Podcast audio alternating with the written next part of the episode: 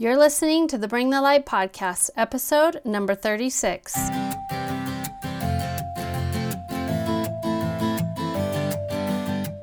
Hey, this is Liz Watt. Do you know you have a light within you just waiting to be shared with this world? Everything we do in this life either increases or diminishes this light. But as we become more aware of this light, this light can become our ultimate guidance emotionally, physically, and spiritually. So I want to ask you do you want to take a journey with me? Do you want to take a journey together and bring our light to this world? If so, let's shine for all to see.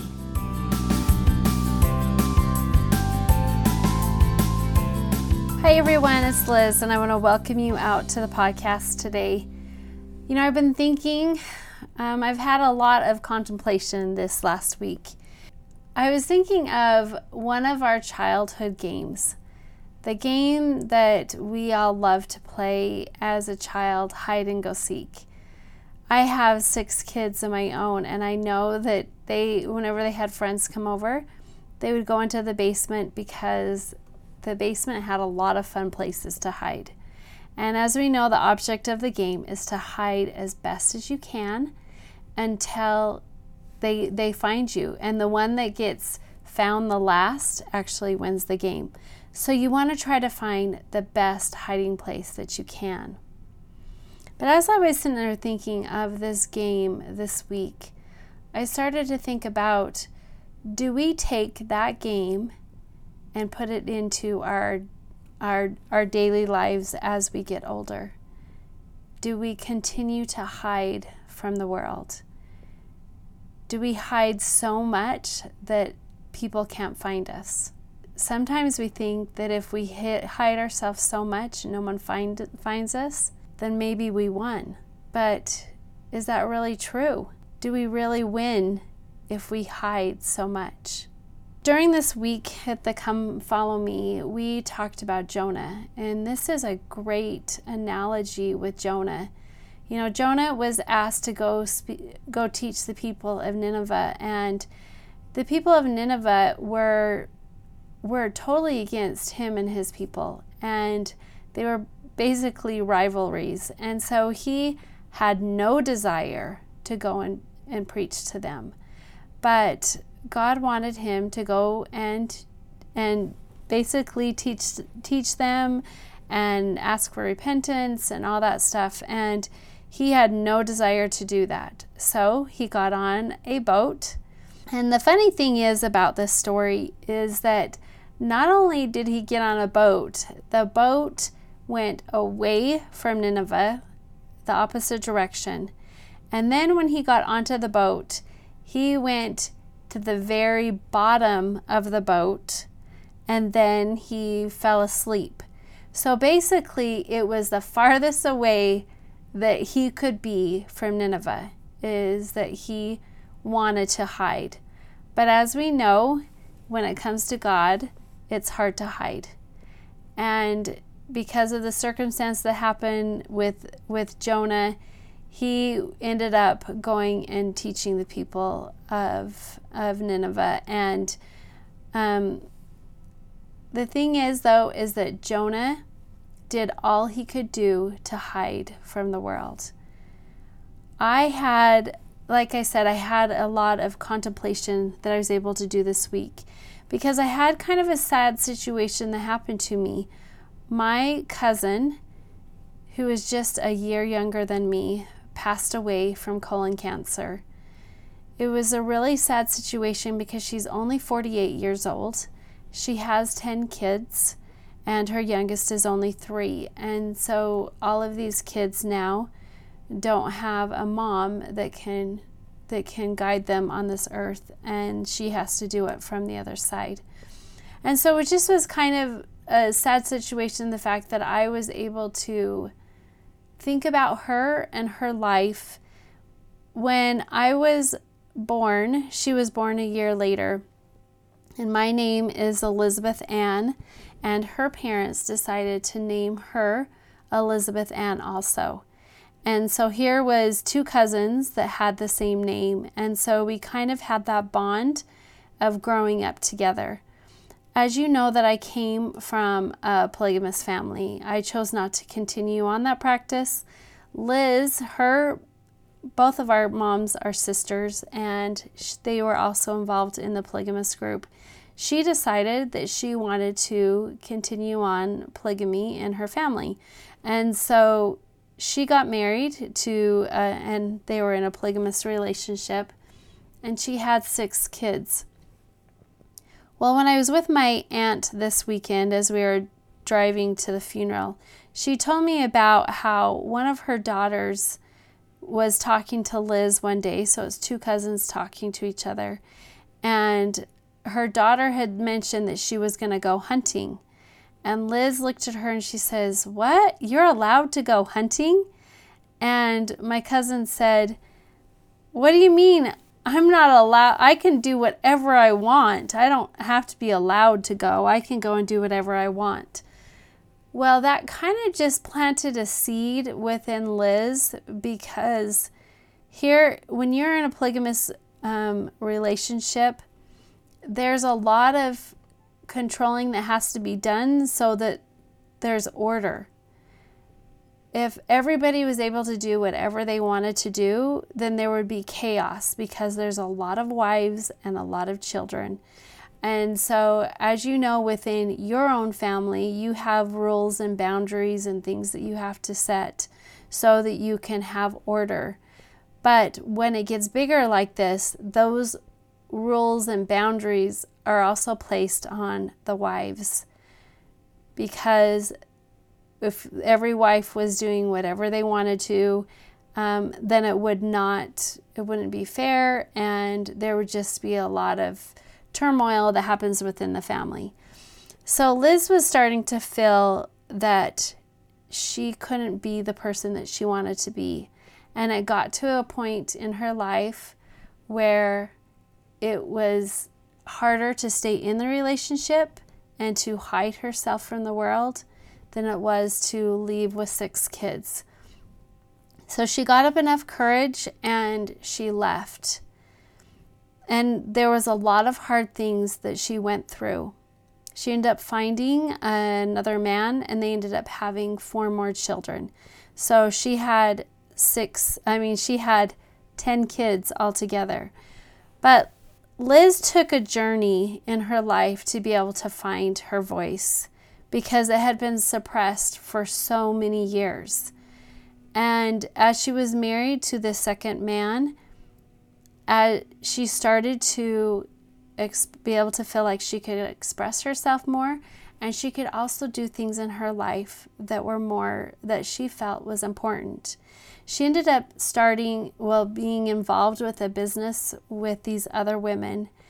And as she was doing this, she was able to finally break away and be the person that she wanted to be. She started to teach and she started to get up on stage and and tell her story and just tell her like her passion towards health and and life and love and all of these things that made her feel like she brought value to this world, to where so many years, yes, she did bring value before, but it was in a different way that she felt like she couldn't express herself.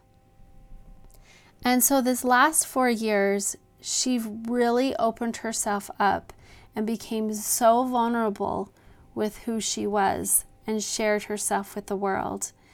And she ended up putting out, you know, her kids were talking about these Facebook videos that before she, there's no way she could have done something like that. But she became so okay with who she was now. She did these fun Facebook videos to be able to help promote her business. And one thing her son said is, you know, when she was doing it, we kept on saying, Mom, why are you doing that? You're just embarrassing us. But now that she did that, they're so grateful that they have these little video footages that they're able to carry on and be able to hold close for the rest of their life. You know, I was sitting there thinking about um, there was this talk that President Nelson gave in the Women's Conference in October of 2015. He wasn't the prophet yet, but he gave a, a talk, and it was called A Plea to My Sisters.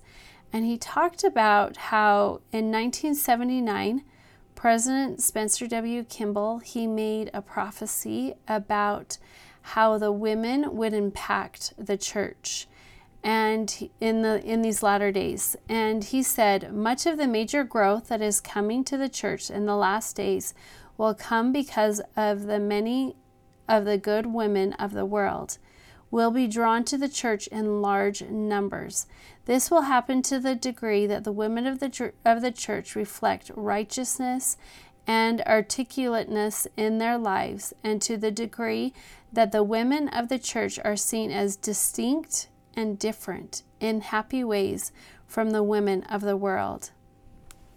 President Nelson went on to say, My dear sisters, you who are our vital associates during this winding up scene, the day that President Kimball foresaw is today. You are the women he foresaw. Your virtue, light, love, knowledge, courage, character, faith, and righteousness lives will draw good women to the world, along with their families to the church in unprecedented numbers. He went on to say, Sisters, do you realize the depth and scope of your influence when you speak those things that come to your heart and mind as directed by the Spirit? A superb stake president told me of a stake council meeting in which they were wrestling with a difficult challenge. At one point, he realized that the stake, the, the stake primary president had not spoken, so he asked if she had any impressions. Well, actually, I have, she said, and then proceeded to share a thought that changed the entire direction of the meeting. The stake president continued. As she spoke, the Spirit testified to me that she had been given the voice of the revelation we had been seeking as a council. And I can also testify to this. I have been in ward council as I was the primary president of our ward. And I was in that calling for four years, and we would meet. In the beginning, we, we met every week, and then later on, we met every other week. And I have been in meetings before and I've felt intimidated to be able to speak up and give my input. Now I'm not saying that it was because of the other, you know, men in the the room because it, I'd never had that where they made me feel like I was inferior, but I did it to myself. I felt like maybe what I had to share wasn't that important. And so I would hide. I would keep back from things that I knew that I needed to share, but I didn't. And then at times when I had thoughts come to me, it was like all of a sudden my heart would start to pound. And I knew that I needed to share something. And I knew that this was revelation that I was supposed to share with the council. And so I would get up enough courage to share it. And there was other women that were in the council also that finally got up that enough courage to be able to share. I really feel that it's not always the world that is telling us that we don't have value that we don't have anything that's important to share. I really feel that most of the time is the feelings within us that we allow to overcome us. We allow those voices within us to overshadow what we need to do. And so we just learn to just hide because it becomes easier for us to not put ourselves out there and to become vulnerable with our thoughts, our ideas. So President Nelson went on to say, My dear sisters, whatever your calling, whatever your circumstances, we need your impressions, your insights, and your inspiration. We need you to speak up and speak out in ward and stake councils. We need each married sister to speak as a contributing and full partner. As you unite with your husband and governing your family, married or sing- single, you sisters possess a distinctive capability and special intuition you have received as gifts from God. We, brethren, cannot duplicate your unique influences. So, I want you to think about in your life how are you hiding from the world? And when are you hiding from the world? What has happened in your life to make you think that you should hide from the world? And is it actually true? I want you to think about these different moments in your life when you have hidden. What is the reason behind it? It's time for us to stop playing hide and seek in the world. It's time for us to get out of the shadows. It's time for you to be like my cousin Liz and find your voice because you have something very important to share. You need to share yourself with the world. You need to teach us what you know. This becomes a very vulnerable part in our life. As I've talked about, you know, I came from a polygamous family and I'm right now in the process of finishing a book, a, a, memoir of my life. A long time ago, it was probably about 15, 18 years ago, I started to have these feelings within me that I needed to share more of me, that I needed to tell others who I am, where I came from. I needed to teach more, speak on stage, all of that stuff. And I would start to entertain those ideas, and all of a sudden, it was like the anxiety would start to raise up within me and I started to hear those voices within me that told me, You're not good enough. You came from a polygamous family. Nobody's going to listen to you. You're not as good as other people. What you have to share really isn't that important. And I could go on and talk about this, but I think you know what I mean.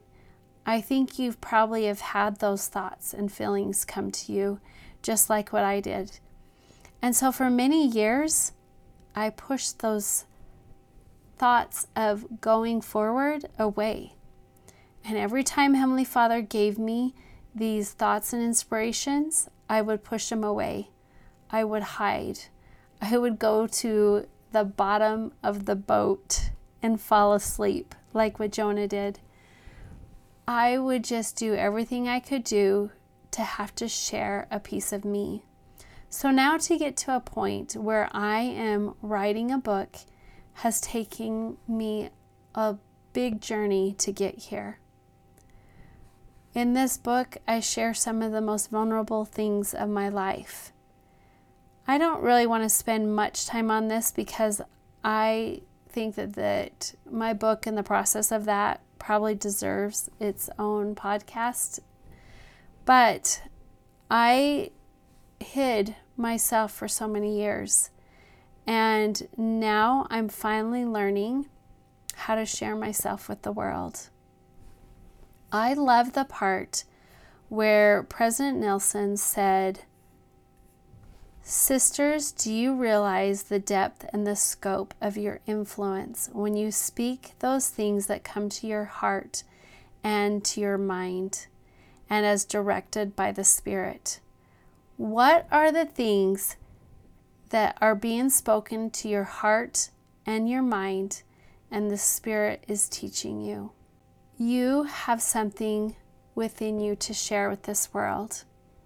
You have a beautiful gift within you, and that we would not be who we are without you. So I want you to remember that you have something that no one else does because you are important and you are needed. And you, my friend, are loved. And I'll see you on the next podcast.